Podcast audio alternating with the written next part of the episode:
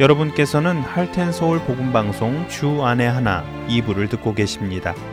주 안에 하나 이 부에는 구약성경에서 나오는 이스라엘 왕들의 이야기를 공부해보는 왕들의 이야기와 은혜의 설교, 그리고 하나님과 사람을 신뢰하는 법을 배워보는 믿음과 신뢰가 준비되어 있습니다. 먼저 왕들의 이야기로 이어집니다.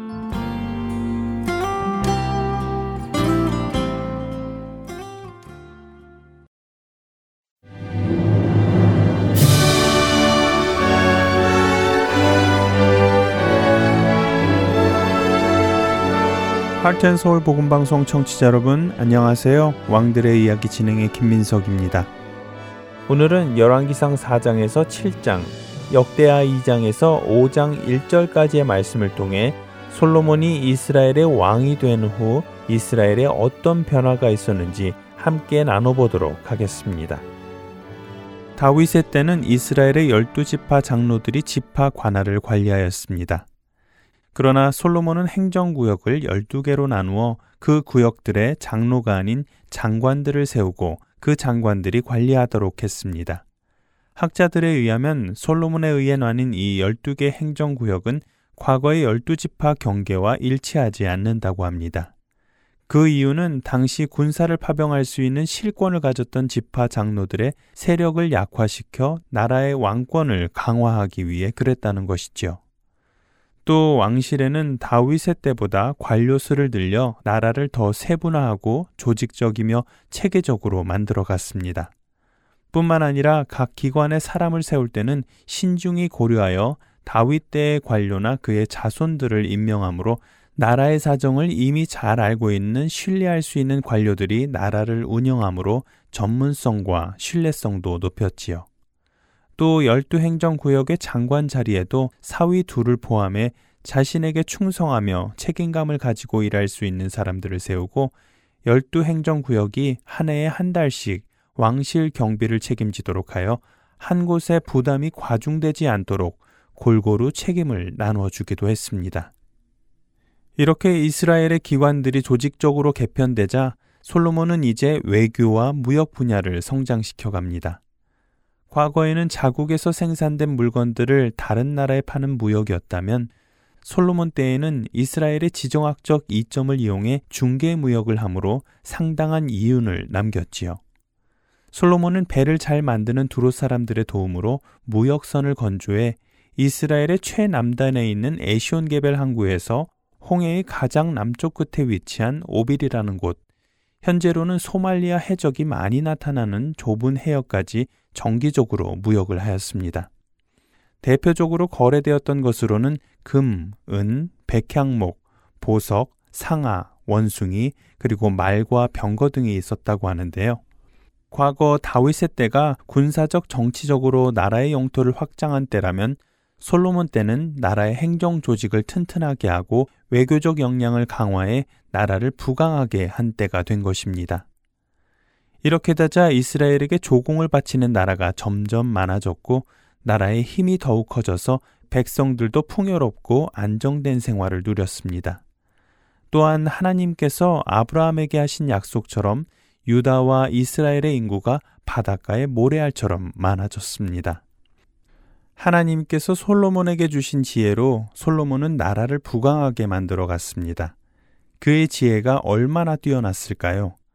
그가 남긴 격언이나 금언이 삼천 가지, 노래가 천오 편이었고 누구와도 모든 식물과 동물, 새와 뱀과 물고기를 논할 수 있을 정도로 그의 지혜와 지식이 뛰어났다고 합니다.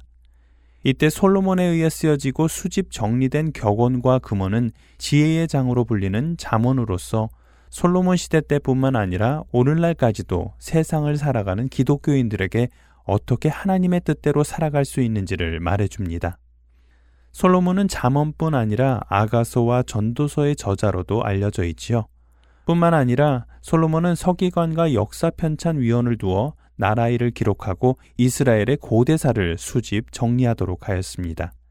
이 자료들은 훗날 성경을 만드는 데 많은 도움을 주었지요. 이처럼 솔로몬은 이스라엘에 많은 업적을 남겼습니다. 그의 많은 업적 중 가장 큰 업적은 아무래도 성전 건축일 것입니다. 아버지 다윗으로부터 성전 건축을 위임받은 솔로몬은 나라 안과 밖이 모두 안정되자 이스라엘 백성이 이집트에서 나온 지 사백팔십 년째 되는 해, 즉 솔로몬이 왕으로 즉위한 지 사 년째 되는 해인 주전 구백육십육 년에 성전을 짓기 시작합니다. 그리고 칠 년간의 공사를 거쳐 주전 구백오십구 년에 완성되지요. 솔로몬이 이 성전을 지을 때 쓴 설계도는 다윗이 하나님께로부터 받은 것으로, 성전은 크게 현관, 성소, 지성소 이 세 부분으로 이루어져 있었습니다. 성전의 규모는 길이가 육십 규빗, 너비가 이십 규빗, 높이가 삼십 규빗으로 지금의 단위로 환산하면 대략 이천육백 스퀘어 피트, 평으로는 칠십사 평으로 높이 십삼 미터의 직육면체 모양의 건물입니다. 그리고 이 건물 옆면과 뒷면에는 골방과 다락을 만들어 저장 창고로 사용할 수 있게 하였습니다. 솔로몬은 이러한 성전을 짓기 위해 많은 준비를 하였습니다. 무엇보다 성전을 위한 최고의 재료와 최고의 기술자를 확보하는 게 중요했습니다. 여기에는 아버지 다윗과 관계가 좋았던 두로왕 히람의 도움이 컸는데요. 두로는 페니키아의 수도로서 당시 주변국 중 가장 활발하게 무역하던 도시였습니다. 그래서 두로에는 온갖 진귀한 물건과 기술자가 많이 있었지요. 히람 왕은 다윗을 늘 좋아했는데 다윗이 죽고 아들 솔로몬이 왕이 되자 솔로몬을 위해 축하 사절단을 보낼 정도로 관계가 좋았습니다. 이때 솔로몬은 하나님을 위한 성전을 짓겠다며 히람에게 한 가지 부탁을 합니다. 성전 건축에 쓸 레바논의 백향목을 베어달라는 부탁이었습니다. 그 값은 충분히 지불하겠다면서 말이지요. 히람은 기쁜 마음으로 백향목뿐만 아니라 잣나무도 원하는 만큼 보내겠다고 답장을 보내며 그 대가로 자신의 왕실, 두로 왕실에서 먹을 식량을 제공해달라고 요구합니다. 그래서 솔로몬은 이때부터 밀 이만 고루와 맑은 기름 이십 고루, 지금의 단위로 환산하면 밀 사천사백 킬로리터와 맑은 감람기름 사백사십 킬로리터를 해마다 히람 왕에게 보내줍니다. 히람 왕이 솔로몬에게 허락한 백향목은 그만큼 아주 비싼 건축 자재였습니다. 이 백향목은 수백 년에 걸쳐 성장하는 소나무과의 상록수로 곱고 아름다운 나무인데요. 벌레나 곰팡이가 잘 생기지 않아 당시 최고의 건축 재료로 꼽히는 나무였습니다. 그 중에서도 레바논은 백향목 중 최고의 백향목이 자라는 곳으로 이곳 백향목은 주로 신전 건축 자재로 사용되었다고 합니다. 또한 히람 왕이 솔로몬에게 덤으로 주겠다고 한 잣나무도 비록 백향목보다는 못하지만 역시 벌레나 부패에 강하고 내구성이 뛰어난 데다가 가볍고 튼튼해서 기둥이나 천장 등을 고이는 데 많이 쓰였다고 합니다. 이렇게 최고급의 레바논 백향목은 레바논에서부터 뗏목으로 엮어서 바다를 통해 운반되었는데요. 이런 방법으로 옮겨진 백향목은 예루살렘에서 오십육 킬로미터 떨어진 항구 요빠에 도착하여 육로를 통해 예루살렘으로 옮겨졌습니다. 성전 건축은 엄청난 규모의 공사였습니다. 당시 솔로몬이 성전 건축을 위해 가나안 전역에서 모은 일꾼이 삼만 명이었다고 하는데요. 이들을 만 명씩 삼 교대로 세 달에 한 번 레바논에 보내 한 달씩 일을 하게 하였습니다. 그 외에 짐을 운반하는 사람은 칠만 명이었고 산에서 돌을 캐는 사람이 팔만 명, 그리고 작업을 감독하는 관리 책임자가 삼천삼백 명이나 되었다고 합니다. 이렇게 하나님께서 다윗에게 주신 성전 설계도를 가지고 성전 건축을 시작한 솔로몬은 왕이 된 지 사 년 이 월에 건축을 시작하여 칠 년 육 개월 만에 드디어 완공하게 됩니다. 왕들의 이야기 다음 시간에 계속되겠습니다. 안녕히 계세요.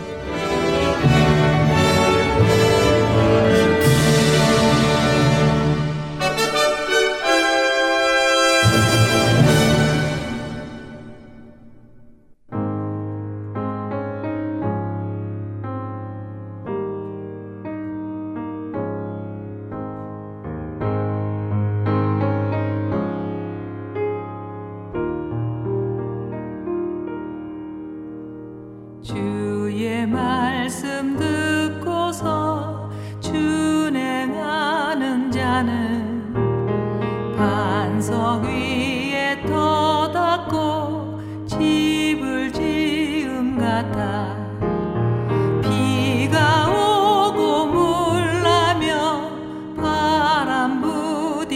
멈춰도 반석 위에 세운 집 넘어지지 않네. 잘 짓고 잘 짓세 우리 집 잘 짓세. 만세 반석 위에다 우리 집 잘 짓세. 주의 말씀 듣고도 행치 않는 자는 모래 위에 터 닦고 집을 지음 같아. 비가 오고 물나며 바람 부딪힐 때 모래 위에 새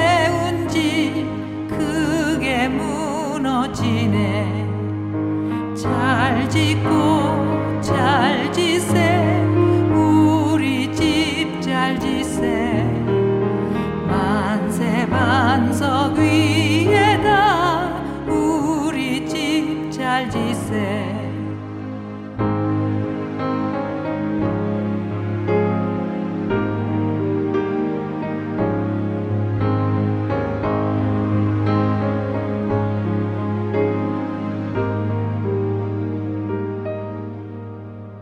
세상 모든 사람들 집을 짓는 자니 반석 위가 아니면 모래 위에 짓네.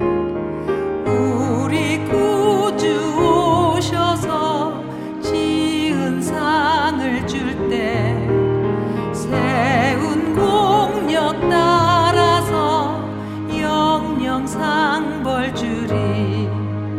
잘 짓고 잘 지세 우리 집 잘 지세. 만세 반석 위에다 우리 집 잘 지세.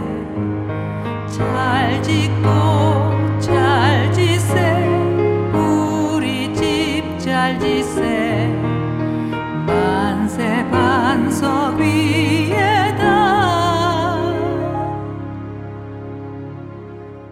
우리 집 잘 지세.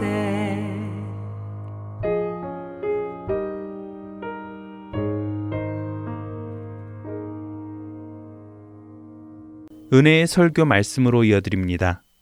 오늘은 조지아 아틀란타 한비전교회 이요셉 목사님께서 에스겔서 십일 장 십사 절에서 이십오 절을 본문으로 하나님의 영광이 머무는 곳이라는 제목의 말씀을 전해주십니다. 은혜의 시간 되시기 바랍니다.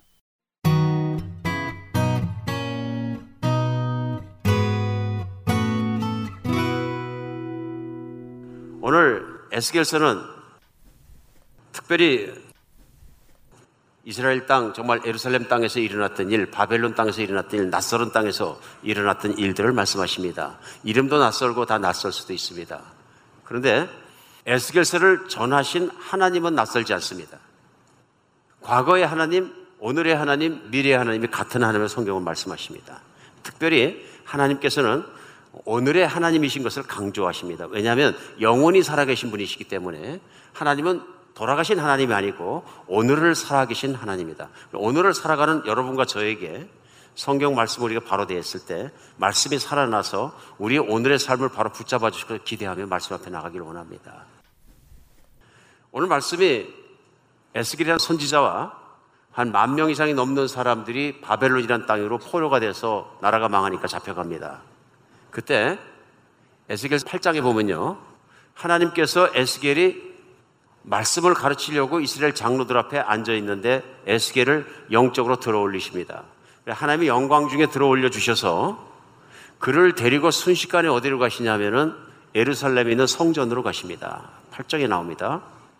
그러니까 바벨론에 잡혀갔다가 이스라엘 장로들이 말씀 공부시키기 위해서 앉아있었는데 갑자기 예루살렘을 가게 된 것입니다. 그래서 예루살렘 성전 안에서 일어나는 일들을 팔 장에 보면 다 보게 됩니다. 하나님이 속속들이 그 성전에서 일어나는 내막을 다 보여주십니다. 그러면서 북정문에 있는 입구 쪽에 우상을 세워놓고 절하는 걸 보게 하시고요, 성전 안에 뿐만 아니라 칠십 명의 국가의 리더 장로들이 모여서 문을 잠그고 벽에다가 애굽의 우상들을 그려놓고 거기다 향불을 켜는 모습이 나옵니다. 그런가 했더니 성전 안쪽으로 깊숙이 들어가니까 제사장들밖에 들어갈 수 없는 안뜰 쪽으로 들어가니까 거기에 제사장 이십오 명이 동쪽을 향해 태양을 향해서 절하고 있습니다. 또 보니까 여인들이 모여서 북정문이 있는 쪽에서 담무스란 애굽 신을 위해서 애곡하고 울고 그를 위해서 경배하고 있습니다. 사람들이 뭐 종교 지도자, 정치 지도자, 여인들, 국민들 할 것 없이 하나님의 성전 안에서도 이렇게 우상을 섬기는 모습을 보여주십니다. 그렇기 때문에 구 장, 십 장에서는 하나님께서 이 성을 어떻게 심판하실 것에 대해서 보여주십니다. 에스겔의 이 모든 걸 보여주시고 오늘 여러분과 제가 같이 대하게 될 본문은 특별히 에스겔서 십일 장 십사 절에서 마지막 이십오 절까지인데요. 하나님의 영광이 그 성전에 계셨는데 하나님의 영광이 오늘 본문은요, 그 성전을 떠나셨더라 하는 것입니다. 그래서 오늘 키워드 중에 하나가 뭐냐면요, 하나님의 영광입니다. 하나님의 영광이 에스겔을 찾아오셨는데 하나님의 영광 중에 들린 바서 영광과 함께 그 성전을 들어가서 그런 모습 보고 하나님의 영광이 그 성전을 떠나는 모습을 본 것입니다. 오늘 마지막 절은요, 자기가 본 모든 것들과 하나님께서 하신 말씀들을 듣고 오늘 자기 앞에 앉아서 말씀을 드리려 했던 이스라엘에 잡혀갔던 장로들에게, 리더들에게 이 말씀을 전했다 하는 내용입니다. 오늘 말씀 가운데 우리가 그 배경을 조금 이해해야 되는 것은요, 이스라엘이 세월이 갈수록 악해지더니 정말 악해져서 나중에는 얼마나 악해지냐면 하나님을 의지하지 않습니다. 그래서 하나님께서 예레미야 같은 선지자를 보내셔서 그렇게 살면 반드시 망할 것이고 반드시 벌을 받게 될 것이라 끊임없이 말씀을 선포하는데도 그 선지자를 잡아놓고 때리고 죽이려 합니다. 반대로 거짓 선지자들이 많이 나옵니다. 그래가지고 우리는 하나님의 복받았기 때문에 아무 문제가 없다고 막 부추깁니다. 제사장들은 율법을 가르치면서도요, 또 하나님의 복을 받아서 이렇게 잘 살고 있다고 막 부추깁니다.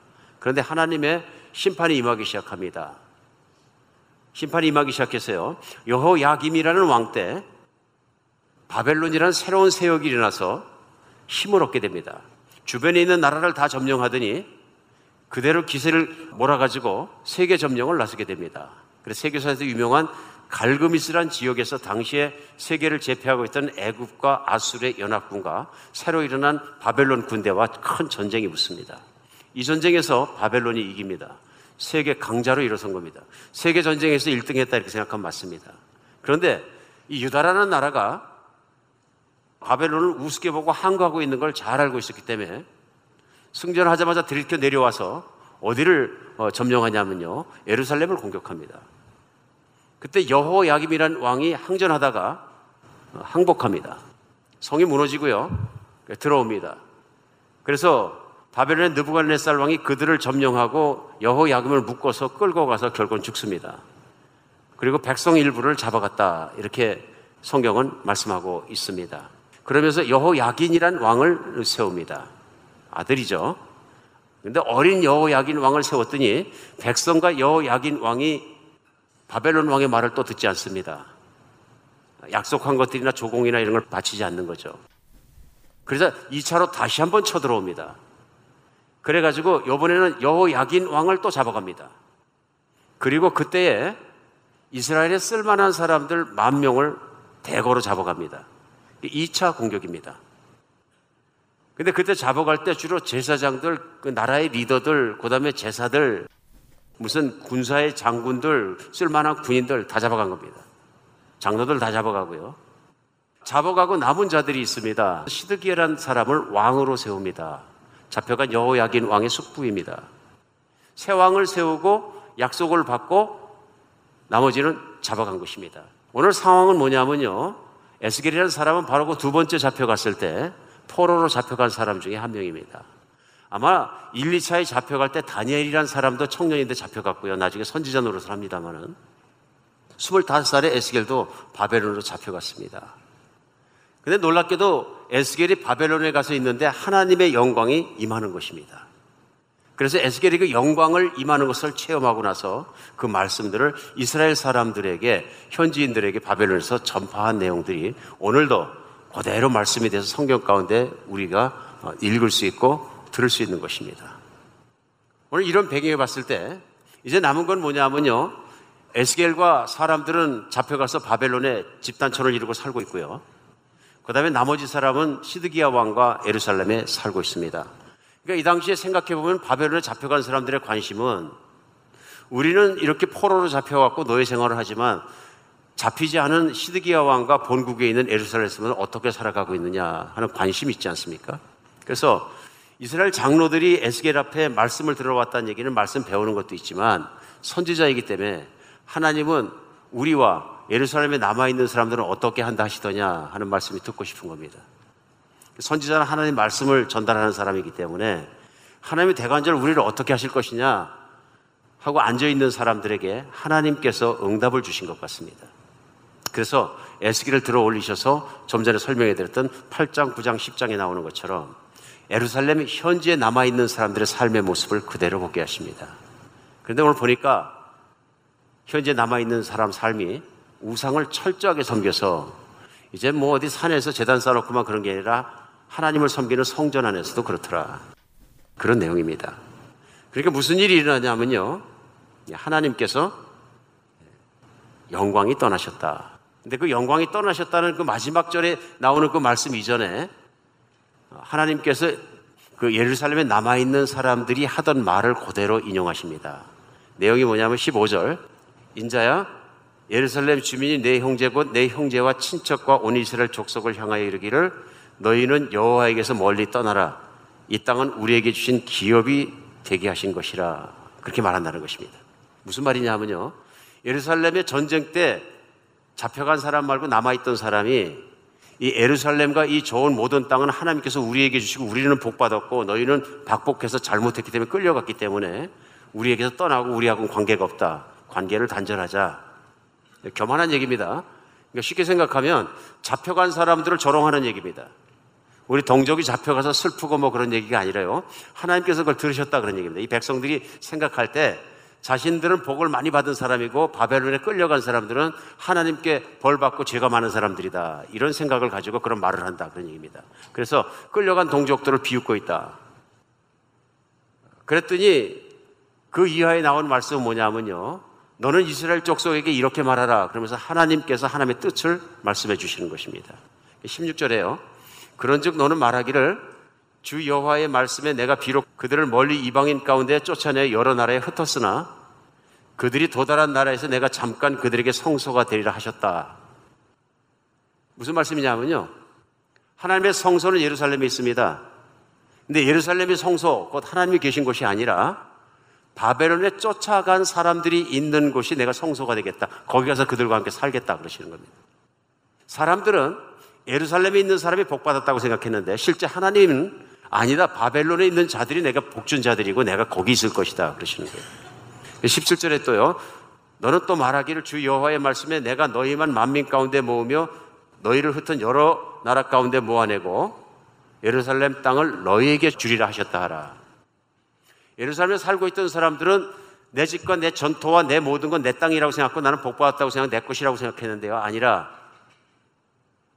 그 땅은 바벨론에 잡혀간 자들을 내가 데리고 와서 그들과 함께 살고 예루살렘 땅을 바벨론에 있는 자들에게 주리라. 지금 살고 있는 자들은 마지막으로 전쟁이 나면 그 군대가 긍휼히 보지 않고 다 죽여버리고 황폐화시켜버리고 성전도 불태워버리고 성벽도 없어지고 왕궁도 없어지고 주택도 없어지고 벌판이 되어버릴 것이다 그런 얘기입니다. 그럼 누구의 것이냐 하느냐, 아무것도 아니다, 완전히 황폐화시켜버리겠다. 그리고 바벨론에 있는 사람들을 데리고 와서 다시 성전을 짓고 다시 시작하겠다, 그런 말씀입니다. 그래서 십팔 절에는 계속 바벨론에 잡혀간 사람들과 함께 계신 하나님이 뭐라고 말씀해? 그들이 그리로 가서 그 가운데 모든 미운 물건과 모든 가증한 것을 제거하여 버릴지라. 내가 그들에게 한 마음을 주고 그 속에 새 영을 주며 그 몸에서 돌 같은 마음을 제거해 살처럼 부드러운 마음을 주어 내 율례를 따르며 내 규례를 지켜 행하게 하리니 그들은 내 백성이 되고 나는 그들의 하나님이 되리라. 약속의 메시지를 주시는 거예요. 바벨론에 산 사람들은 하나님께서 내가 거기에 성소가 있어 내가 그들과 함께 있고 그들을 데리고 돌아가서 예루살렘에 다시 살게 하고 그곳에 성전을 다시 짓고 그들의 마음속에 부드러운 마음을 주고 영을 주셔서 하나님 말씀을 잘 따르게 하고 우상을 제거하게 하고 스스로 하나님 앞에 잘 따르게 해서 하나님이 그들의 하나님 되신 것을 내가 드러내겠다. 성경에 나오는 하나님의 복 중에 복이 뭐냐면요, 이 말씀입니다. 내가 그들의 하나님이 되겠다. 내가 그들과 함께 있겠다. 내가 그들을 사랑하고 지키겠다. 이 말씀입니다. 오늘 본문은요, 예상외의 사건이 일어난 것입니다. 막연히 생각하고 현실적으로 생각할 때는 남아있는 자들, 예루살렘에 있던 자들이 복받은 자 같은데 잡혀간 자들에게 복을 주시는 거예요. 그 말씀이 끝나고 나서요, 이십이 절에 보면 하나님이 그룹의 어, 생물들의 천사들의 떠받쳐서 가시는데 하나님의 영광이 그 위에 덮여 있었다. 그래, 하나님의 영광이 성읍 가운데서 올라가서 성읍 동쪽 산에 머물렀다. 하나님의 영광이 문지방을 넘어서 성전을 빠져나가서 성전 동쪽, 그러니까 우리가 나중에 예수님이 이 땅에 오셔서 제자들과 자주 가셨던 바로 그 감난산인 거죠. 여기가 성전 문을 나가서 동쪽에 바로 있던 동산입니다. 그 올리브 마운틴에 영광이 머물러 계시더니 그 길로 주의 영이 나를 들어 하나님의 영의 환상 중에 데리고 갈대에 있는 사로잡힌 자 중에 이르시더니 내가 본 환상이 나를 떠나 올라갔다. 오늘 에스겔을 다시 데리고 바벨론으로 와서요, 바벨론을 집에 갖다 다시 놓으시고요, 하나님의 영광이 떠올라 하늘로 올라갔다, 이런 얘기입니다. 그래서 오늘 마지막 절은 내가 하나님께서 보여주신 것과 말씀하신 것을 내 앞에 있는 장로들에게 또 이스라엘 백성들에게 다 그대로 전했다. 오늘 그 전한 말씀들이 오늘 여러분과 저희까지 와서 성경책을 우리 무릎에 놓고 읽을 수 있고 묵상할 수 있고 하나님을 생각할 수 있습니다. 오늘 말씀 중에 뭐가 중요할까요? 저는 이 단어를 생각했습니다. 하나님의 영광. 오늘 본문 중에 하나님의 영광이 그 위를 덮였더니 하나님의 영광이 떠나시더니 하나님의 영광이 바벨론에 있는 우리들과 함께 계셨다는 내용입니다. 하나님의 영광이 있는 곳이 복된 곳입니다. 그렇죠? 하나님의 영광. 또 어떻게 생각하면 추상적이고 망연하게 들립니다. 하나님의 영광은 무엇일까? 하나님의 영광은 어떻게 임하는 것일까? 근데 성경은 사실 하나님의 영광에 대한 말씀이 창세기서부터 계속 반복해서 나오면서 아주 중요한 단어로 떠올릅니다. 성경에 나온 톤으로 봤을 때 제일 중요한 것은 하나님은 하나님의 영광을 포기하지 않는 분이십니다. 어떤 상황에서도 하나님의 영광을 포기하지 않으십니다. 하나님의 능력도 하나님의 영광입니다. 근데 하나님의 능력만 강조하신 게 아니라 하나님의 영광으로 진짜 성경에서 강조하시는 것이 있습니다. 그것은 뭐냐면 하나님의 거룩하심입니다. 우리는 어떤 사람들이 하나님을 직접 보좌에서 뵙는 모습들을 성경에 나오는 것을 볼 수 있는데요, 그때마다 성경에 나타나는 것은 하나님의 보좌 앞에 날아다니면서 하나님을 찬양하는 천사들이 나옵니다. 그 천사들이 하나님을 찬양한 내용이 무엇이냐면 거룩하다, 거룩하다, 거룩하다, 하나님의 거룩하심을 찬양합니다. 이것이 하나님의 영광. 더러우면 영광이 안 된다, 그런 얘기입니다. 악이 있으면 영광이 안 되고요, 욕심이 많아도 영광이 안 되는 것이고, 그래, 하나님은 거룩하시고 의로우시고 죄가 없으시고요, 하나님은 선하시고요, 자비하시고요, 인자하시고요, 사랑이시고요. 이 모든 하나님이 가진 속성과 성품들이 무엇을 나타내냐면요, 빛, 악이 없는 모든 빛 가운데 그분의 거룩하심과 영광을 드러내더라는 거예요. 하나님 그런 영광을 완벽하게 처음부터 끝까지 계속적으로 추구하시는 분이십니다. 그 하나님의 영광이 한 일이 무엇일까요? 하나님의 영광이 세상을 창조하게 하셨습니다. 우리는 가끔 생각합니다. 하나님은 나 같은 인생을 왜 만드셨을까? 하나님은 세상을 왜 만드셨을까 생각합니다. 성경 안에서 우리가 찾을 수 있는 답변은 확실합니다. 하나님은 당신의 영광을 추구하시는 겁니다. 그래서 창세기도 보면 언젠가 말씀 나눈 것처럼 일 장부터 시작해서 창세에서 세상을 만드는 과정에서 매번 만드시면서 하루마다 만드실 때마다 하시는 보시기에 좋았더라 하시는 거예요. It was good. 하나님 보시기에 선한 대로 만드셨더라, 선하더라 하는 것입니다. 그때 그 히브리 단어로 쓴 굿이 터브라는 단어에 대해서 우리 같이 나눈 적이 있습니다. 하나님 안에 있는 선이, 하나님 안에 있는 거룩함이, 착하심이, 사랑이 피조물을 만들게 하시고 피조물 가운데 그분의 성품과 그분의 속성과 그분의 능력이 드러났다. 우리가 참으로 감격스러운 건 뭐냐면요, 맨 마지막에 만드신 게 사람입니다. 근데 피조물 중에서도 하나님의 영광이 가장 잘 보인 것이 사람입니다. 그래서 창세기에 보면 인간을 만드실 때 맨 마지막에 만드시면서 우리가 사람을 우리 형상을 따라 만들자 이렇게 거기에 이미지 오브 갓이라는 유명한 표현이 나옵니다. 하나님이 우리의 형상을 따라 만들자. 외모는 아닌 것 같습니다. 그렇죠? 근데 그 형상이 무엇이냐 하는 것에 대해서 많은 생각들을 하게 됩니다. 근데 저는 여기에 분명히 하나님의 영광을 따라 만들었다. 하나님은 다른 동물과 피조물보다 더 사람을 만드실 때만큼은 하나님의 영광을 거기다 부어주셨다 하는 것입니다. 그래서 다른 피조물과 사람이 다른 것은 뭐냐면 사람은 하나님의 영광을 드러내고 살게 되어 있다. 그래서 사람은 의롭고 착하고 사랑있고 거룩하고 그런 삶을 살아서 하나님의 영광의 광채를 비추게 되어 있다. 그런데 하나님이 사람을 만드실 때 그런 하나님의 영광을 사람에게 주셨다 하는 것입니다. 우리는 압니다. 창세기 삼 장에 보면 하나님의 영광이 인간에게서 사라진 게 언제냐면 마귀에게 속아서 욕심이 들어왔을 때 그렇게 되었다. 욕심이 들어오자 악이 들어오고 그 악이 죄를 만들게 되고 그 죄가 결국은 사람의 얼굴에 있는 사람의 인생에 있는 사람의 마음속에 있는 하나님의 영광을 앗아가 버렸다. 우리는 그것을 죄인의 길과 타락한 길이라고 얘기합니다. 이제 성경 안에서 하나님의 일은 가장 큰 일이 뭐냐면요, 피조물 된 인간 속에서 하나님의 영광을 되찾는 일입니다. 이스라엘 백성을 선택하신 이유도 그들을 가나안 땅에 살게 하신 것도 그들에게 계명을 주신 것도 그 모든 이유도 따져보면 이스라엘 백성은 하나님의 선택받은 백성이기 때문에 하나님의 영광을 보이는 삶을 살아라 하는 것이었습니다. 그러기 위해서 가장 중요한 게 뭡니까? 하나님만 쳐다봐라. 그래서 십계명을 주시면서도 첫 계명에서 네 번째 계명까지는 하나님만 바라봐라 하는 것입니다. 인간은 자기의 영광이 아닌 하나님만 바라볼 때 하나님의 영광을 비춰내는 그릇입니다. 인간이 가장 복된 것은 뭐냐면요, 하나님의 영광을 비춰내는 그릇이 되었을 때 가장 복스러운 인간이다. 에스겔이 사역했던 시대에 에스겔은 바벨론에서 사역했고요, 잡혀간 포로 중에서 우리가 아는 것처럼 전에 말씀드린 대로 예루살렘에서 본토에서 사역했던 사람은 예레미야입니다. 마지막 순간까지.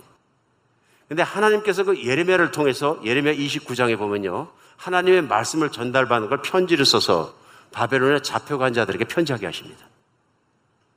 그래서 편지하게 하셨는데 그 편지가 기가 막힌 내용입니다. 바벨론 잡혀간 사람들이 하나님 말씀도 없고 희망도 없고 가정도 빼앗기고 정말 땅도 빼앗기고 집도 빼앗기고 주권도 빼앗기고 다 빼앗겨서 아무것도 없습니다. 희망이 없습니다. 캄캄합니다. 아무 날 아무 시에든 바벨론의 왕이 전쟁 나가라 그래서 죽음 맞바지로다가 그냥 맨 앞에 전쟁터에 뛰라 그러면 뛰다가 죽어야 됩니다. 신세가 비참한 거죠. 그런데 하나님이 예레미야에게 보내라 하신 예레미야 이십구 장에 나온 편지가 도착합니다. 그 편지 이십구 장 내용의 아주 짧은 부분은 우리 많은 신앙인들이 잘 기억하는 것입니다. 그 이십구 장 십일 절로 십삼 절 말씀이 이겁니다. 여호와의 말씀이니라 너희를 향한 나의 생각을 내가 하나니 평안이요 재앙이 아니니라. 너희에게 미래와 희망을 주는 것이니라. 너희가 내게 부르짖으며 내게 와서 기도하면 내가 너희들의 기도를 들을 것이요 너희가 온 마음으로 나를 구하면 나를 찾을 것이요 나를 만나리라. 이 메시지가 정확하게는 바벨론에 잡혀갔던 사람들에게 예레미야를 통해서 편지를 통해서 인편을 통해서 이거를 바벨론에 잡혔던 사람들이 모였을 때 읽은 거예요. 우리가 바벨론에 포로로 잡혀가 있으면 희망이 됐을까요? 나는 죄가 많아서 여기 끌려왔나 보다 별 생각 다 할 텐데요. 하나님께서 선지자를 통해서 뭐라 그러시냐면요, 내 생각은 내가 아는데 너희를 향한 내 생각은 평안이고 재앙이 아니다. 너희가 끌려갔지만 희망도 없지만 내가 너희가 희망이 되어주겠다. 근데 조건이 있습니다. 그게 뭐예요? 너희가 내게 부르짖으며 내게 와서 기도하면, 십삼 절에 다시 한번 강조합니다. 너희가 온 마음으로 나를 구하면, 이게 부르짖어서 기도하면, 온 마음으로 바, 나를 바라면. 하나님의 영광은 누구에게 있느냐 하면요, 하나님을 간절히 찾고 전적으로 의지하는 사람에게 임하십니다. 하나님이 이스라엘 사람들, 예루살렘의 남은 자와 예루살렘에 살고 있는 사람들도 버리시고 적국의 손에 맡기시고 죽게 하시고 성전은 불질르게 내버려 두셨는데, 그게 어디 나오냐면은 요한계시록에 보면 이 장이 시작하자마자 일 절부터 시작해서 하나님이 일곱 개 교회에 대해서 예수님께서 보시는 대로 책망하시고 권면하시고 정말로 그 말씀을 전하시는 내용들이 나옵니다. 첫 번째 나온 교회가 유명한 에베소 교회입니다. 대단한 선생님들에 의해서 개척되고 끌려갔던 교회고요, 우리가 아는 사도 바울이 시작하고 그와 함께 동역했던 디모데가 디도가 정말로 거기 가서 사역합니다. 그리고 나중에는 요한 사도까지 거기서 사역하게 되고요. 예수님께 직접 배웠던 사도들이 복음을 전하고 세웠던 교회입니다. 좋은 교회죠. 그런데 그 교회에 대해서 예수님 평가하면서 뭐라 그러시냐면은 요한계시록 이 장 오 절 하반부에 보면 회개하지 아니하면 내가 내게 가서 촛대를 그 자리에서 옮기겠다 그러십니다. 촛대를 옮긴다. 촛대는 하나님의 임재에 대한 상징입니다. 성소 안에서 중요한 게 뭐냐면요, 하나님의 임재입니다. 하나님이 거기 계시다 하는 것입니다. 성전에서요. 근데 그 임재의 상징이 뭐냐면 촛대입니다. 촛불이 꺼지지 않도록 일곱 금촛대죠. 근데 예수님을 만났더니 사도 요한이 보니까 예수님 앞에 일곱 금촛대가 있고 일곱 뼈를 들고 계시더라는 거예요. 그러면서 예수님께서 설명했어요. 이 일곱 금촛대는 일곱 교회니라. 딱 일곱 교회만 얘기하는 것이 전체 교회를 대표하는 것이죠. 그런데 그 하나하나의 교회를 하나님께서, 예수님께서 다 쳐다보고 계시다. 그럼 별은 뭐냐? 손바닥에 자기 일꾼들을 쳐다보고 계시더라 하는 얘기예요. 굉장히 중요한 메시지입니다. 교회에 그만큼 관심이 많고 사랑하시는 거죠. 목숨 바쳐서. 그런데 에베소 교회 말씀하시면 내가 내가 회개 안 하면, 첫사랑을 회복하지 않으면 너를 촛대로 옮겨. 무슨 얘기입니까? 내가 내 교회에서 떠나겠다 그런 말씀. 교회에서 예수님이 주인이고 머리이고 몸인데 예수님이 떠나버리시면 어떻게 되는 거예요? 한심한 일이지만 사람만 남는 거죠. 예루살렘 성전에서 하나님이 떠나지면 누구만 남습니까? 이스라엘에 남아있는 사람들만 남는 거죠. 건물하고. It's nothing. 그나마 조금 있으면 하나님께서 심판해서 다 없어질 것이다. 무서운 메시지 아닙니까? 선지자의 메시지가 중요하지만 선지자의 메시지가 우리가 오늘도 굉장히 중요합니다.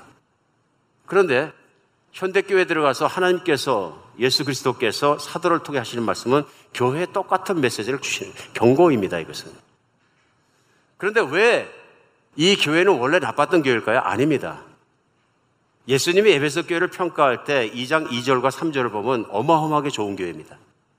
얼마나 좋은 교회냐면요, 이 절 삼 절에 내가 내 행위와 수고와 내 인내를 알고 또 악한 자를 용납하지 아니한 것과 자칭 사도라 하되 아닌 자들을 시험하여 거짓된 것을 내가 드러낸 것과 또 내가 참고 내 일을 위하여 견디고 게으르지 아니한 것을 내가 안다 그러십니다.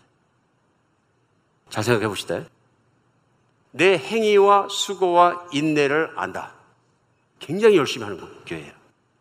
심지어는 내 이름으로 핍박을 받고 핍박받을 때 배교하지 않고 끝까지 지킨 것도 내가 안다 그러십니다. 뿐만 아니라 말씀의 진리를 클리어하게 알아서 이단자들이 침입해 들어왔을 때 그것을 분별하고 쫓아낸 것도 내가 안다.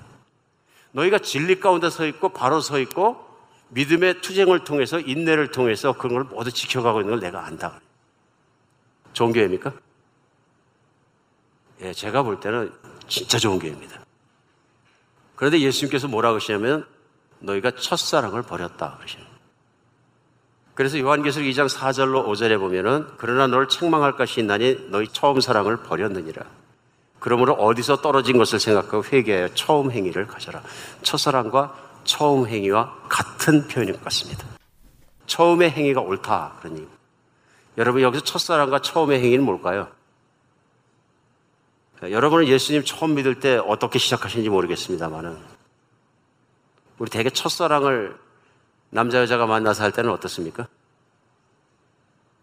물불 안 가리죠. 첫사랑은 잘 다뤄야 합니다. 왜 그렇습니까? 올인하는 것입니다. 저는 하나님께서 여기서 처음 사랑이라는 단어를 끄집어내셨을 때 조건 없는 사랑, 전적인 헌신, 하나도 남김없이 다 바쳤던 사랑을 얘기하신다고 믿습니다. 에베소 교인들이 과거의 신앙생활 하는 데는 열심도 있고 인내도 있고 채우는 것도 있고 말씀 공부도 있고 다 있는데 그들 중심에 없어진 것이 하나 있는데 그것이 뭐냐면요, 예수님의 말씀이라면 그저 사랑하기 때문에 모든 걸 다 바쳐서 살아가는 그런 전적인 헌신이 사라진 것을 예수님 마음의 중심 속에서 발견하신 거예요. 뭐가 생겼으면 자기의가 생긴 거죠.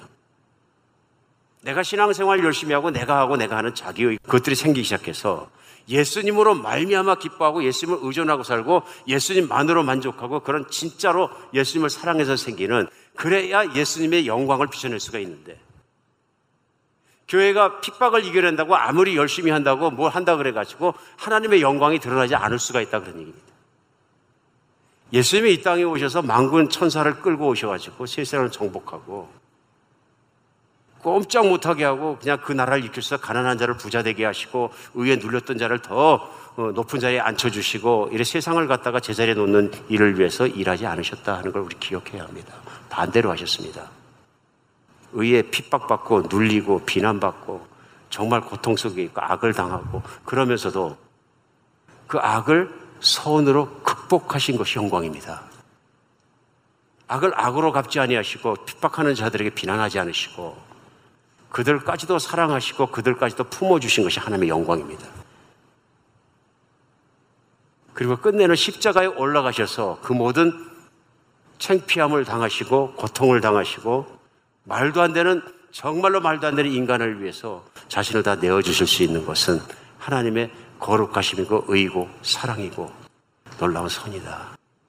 그래서 우리는 하나님 앞에서 십자가 앞에서 무릎 꿇는 것입니다. 그분의 영광이 보이기 때문에요.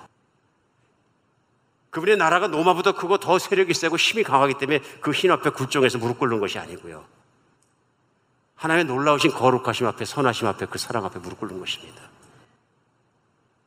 이제 그래서 우리가 거듭날 때도 나눴습니다마는 나를 위해 이기심을 챙기고 탐욕스럽게 살아왔던 사람들일지라도 그 예수님의 십자가 앞에 무릎 꿇고 자기의 생명을 넘겨주는 것입니다.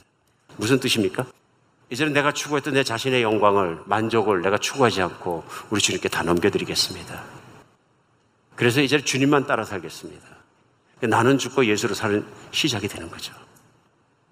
그렇게 살게 되었을 때 사람은 나 자신이 아니라 예수 그리스도를 담아내는 그릇이 돼서 그분의 영광이 나를 통해서 드러나기 시작한다. 하나님 이걸 원하시고 이 영광의 회복을 원하시는 거죠. 에베소 교회에 하나님 말씀하신 것은 예수와 함께 죽고 예수님과 함께 살면서 예수님을 주님으로 섬기는 첫사랑이 순수한 복음으로 살아가는 그 사랑을 잃어버리고 종교적 활동과 노력과 뭐 그런 것들만 남으면 내 육신의 노력이 문제고 뭘 쌓는 게 문제가 아니라 예수님께만 의지하고 그분으로 만족하는 삶이 아니다 하는 것입니다. 하나님은 왜 바벨론 사람들에게 가셨을까요? 이유는 간단합니다.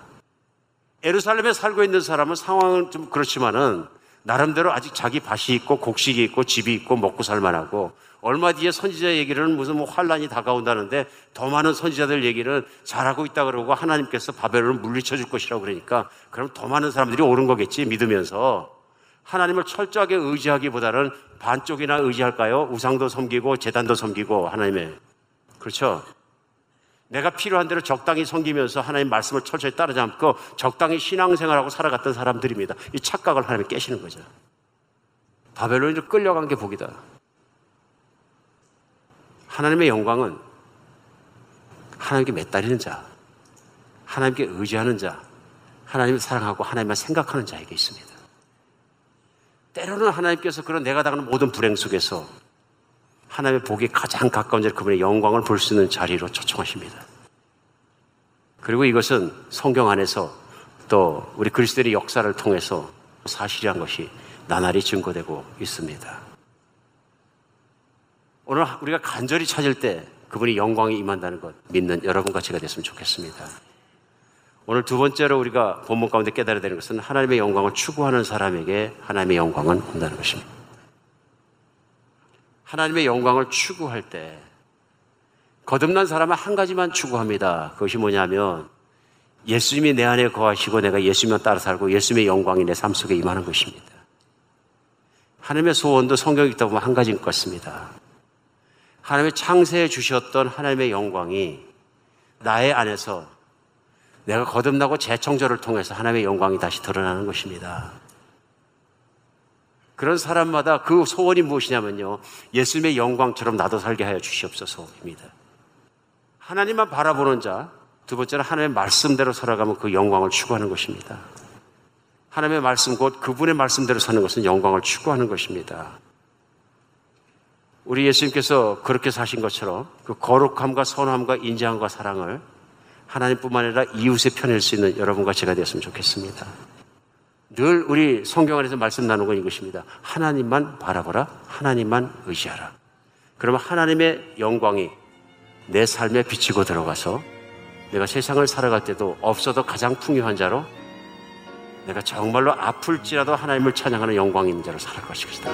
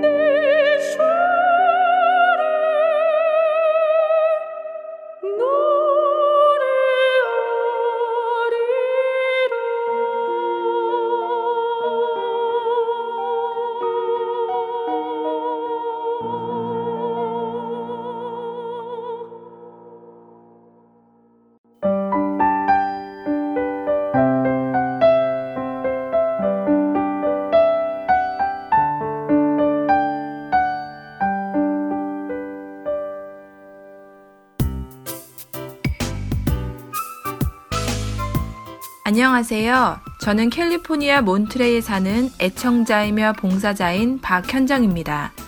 하나님께서는 할텐서울 복음방송을 통하여 저로 말씀을 깨닫고 순종하게 하시고 힘들 때는 격려와 위로의 말씀을 주시며 믿음의 삶을 포기하지 않도록 인도해 나가고 계십니다. 이 귀한 복음 전파 사역은 누군가의 기도와 후원 그리고 봉사로 이루어집니다. 하나님께서는 지금도 귀한 복음 방송 사역에 동참하실 분들을 찾고 계십니다. 기도와 후원 그리고 봉사로 이루어지는 복음 방송의 사역에 동참하고 싶으신 분들은 전화번호 육공이 팔육육 팔구구구로 연락 주시기 바랍니다.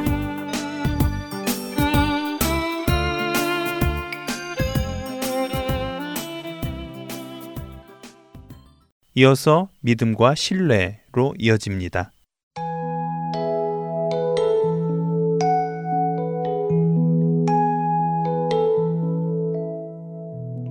애청자 여러분 안녕하세요. 하나님과 사람을 신뢰하는 법을 배워가는 믿음과 신뢰 진행의 민경은입니다.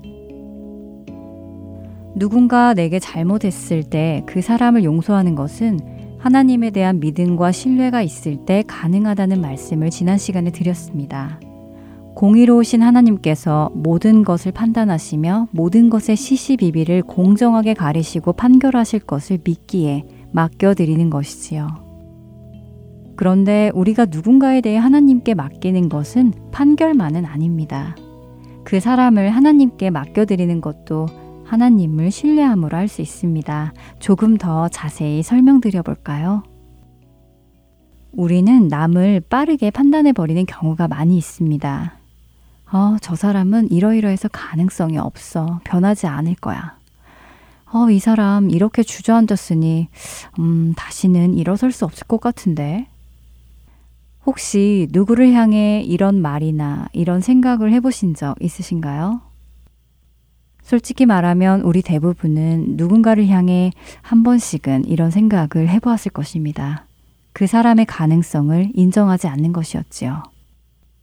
그러나 우리는 성경의 역사 안에서 이러한 섣부른 판단은 우리로 큰 실수를 하게 할 수도 있다는 것을 배웁니다. 노예로 팔려가고 감옥에 가는 요셉을 보며 우리는 어떤 판단을 할까요? 아유, 불쌍하네. 인생이 참 묘하게 꼬이는구나. 라고 하지 않을까요? 하나님께서 훗날 그를 어떻게 세우시기 위해 지금 그 길을 가게 하는지 모르기 때문에 말입니다. 스테반 집사의 순교 앞에서 그의 죽음이 옳다고 믿던 사울이라는 청년이 있습니다. 사울이라는 청년이 그리스도인들을 잡아 가두는 일에 앞장서고 있을 때 그를 본 우리는 어떤 판단을 할까요? 아유, 저런 나쁜 놈, 예수 그리스도를 대적하는 악한 놈이라고 생각하지 않을까요? 예수님께서 그를 변화시켜서 온 이방에 복음을 전하는 종으로 쓰실 것이라는 것을 생각하기란 쉽지 않을 것입니다. 그것은 사도 바울 자신도 마찬가지였는데요. 그는 바나바의 조카 마가와 함께 선교여행 가는 것을 반대했습니다. 전에 마가가 자신들과 함께 일하러 가지 않았기에 그는 마가가 선교에 도움이 되지 않는다고 판단했기 때문이지요. 그러나 그 마가는 훗날 신약 성경에서 가장 먼저 쓰여진 마가복음을 쓰게 되는 귀한 사역자가 됩니다. 사도 바울 역시 시간이 많이 흐른 뒤 마가가 자신의 일에 유익하다며 그를 자신에게로 데리고 와달라고 디모데에게 부탁을 하지요. 이처럼 우리는 어떠한 한 사람의 인생을 어떤 한 때에 보고 판단하기가 어렵습니다. 틀리는 경우도 많이 있고요. 그것은 여러분들도 마찬가지일 것 같습니다. 오 년 전의 여러분의 모습, 십 년 전의 여러분의 모습, 이십 년, 삼십 년 전의 여러분의 모습과 오늘의 모습에 차이가 있지 않으신가요? 그 몇 년 혹은 그 몇십 년의 시간 안에 예수님을 믿게 되고 변화의 삶을 살고 계시는 분이 많이 계시지 않으신가요? 만일 여러분의 변화되기 전의 모습을 가지고 누군가가 여러분을 판단하고 여러분의 희망이 없다라고 해버리고는 여러분에게 복음을 전하지 않았거나 여러분의 곁에서 여러분을 위해 기도하지 않았다면 여러분의 삶은 어떻게 변화했을까요? 하나님의 손에 붙들린 자들은 시간의 차이가 있지만 변하게 되어 있습니다. 우리 대부분은 나와 관계된 어떤 사람을 바꾸려고 하는 경향이 있는데요. 내가 원하는 모습으로 그 사람을 바꾸려고 합니다. 그것이 배우자일 수도 있고 자녀일 수도 있습니다. 친구일 수도 있고 함께 일하는 동역자일 수도 있습니다. 누군가를 변화시키기란 쉬운 일이 아닙니다. 그렇기에 우리는 낙심하기도 하고 화를 내기도 하고 때로는 포기하기도 합니다. 그러나 어느 한 사람을 변화시키는 일은 우리가 하는 것이 아니라 성령 하나님께서 하시는 일입니다. 하나님의 계획하신 그때에 그 변화는 일어납니다. 우리는 그 하나님을 믿고 신뢰하며 그분께 그 사람을 맡겨야 하는 것입니다. 물론 이것이 그 사람을 포기하고 아무 일도 하지 않아야 한다는 말은 아닙니다. 내가 그 사람을 내가 원하는 모습으로 바꾸려는 것을 그만두고 하나님께서 그 사람을 하나님께서 원하시는 모습으로 바꾸어 가시도록 맡겨드리고 믿고 신뢰하며 그 사람을 위하여 기도해야 하는 것입니다. 또한 필요한 일이 있으면 옆에서 돕고 밀어주며 끌어주며 그 사람을 변화시키는 주체가 내가 아닌 하나님이시도록 해야 하는 것이지요. 주 안에서 큰 변화를 받아 귀히 쓰임을 받는 사람들 주변에는 늘 그 사람을 믿어주고 하나님의 일하심을 신뢰하는 사람들이 있습니다. 사울이라는 청년에게는 바나바라는 사람이 있었고 연약했던 마가라는 청년에게는 베드로 사도가 있었습니다. 혹시 여러분 주변에 누군가 주 안에서 꼭 변화되기를 바라는 사람이 있습니까? 그런데 이런저런 노력을 해도 변화되지 않고 있음에 실망하고 낙심하고 포기하고 싶은 마음이 있으신지요? 그러나 포기하지 마시고 하나님을 믿고 신뢰하며 그분께 그 사람을 맡겨보시기 바랍니다. 우리가 할 일은 그들을 섬기며 그들에게 권면의 말씀을 전하며 그들에게 본이 되는 삶을 사는 것입니다. 사도 바울이 그러했듯이, 바나바가 그러했듯이, 그리고 베드로가 그러했듯이 말이지요. 원고의 강순규, 진행의 민경은이었습니다. 믿음과 신뢰, 다음 시간에 뵙겠습니다. 안녕히 계세요.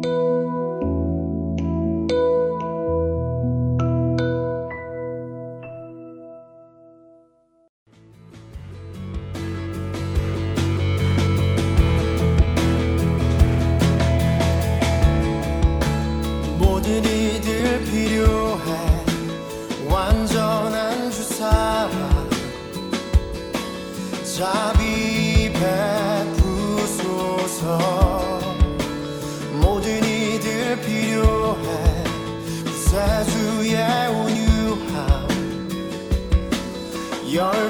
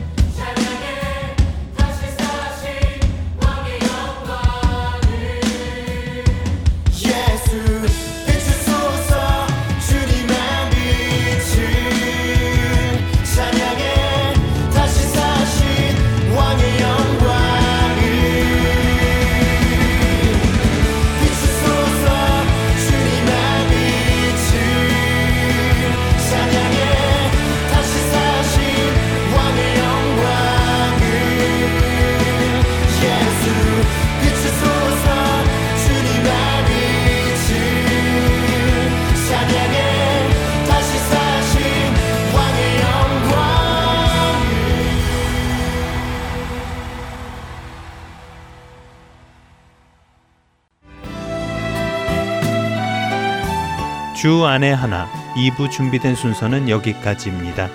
함께 해주신 여러분께 감사드립니다. 다음 시간에 뵙겠습니다. 안녕히 계십시오.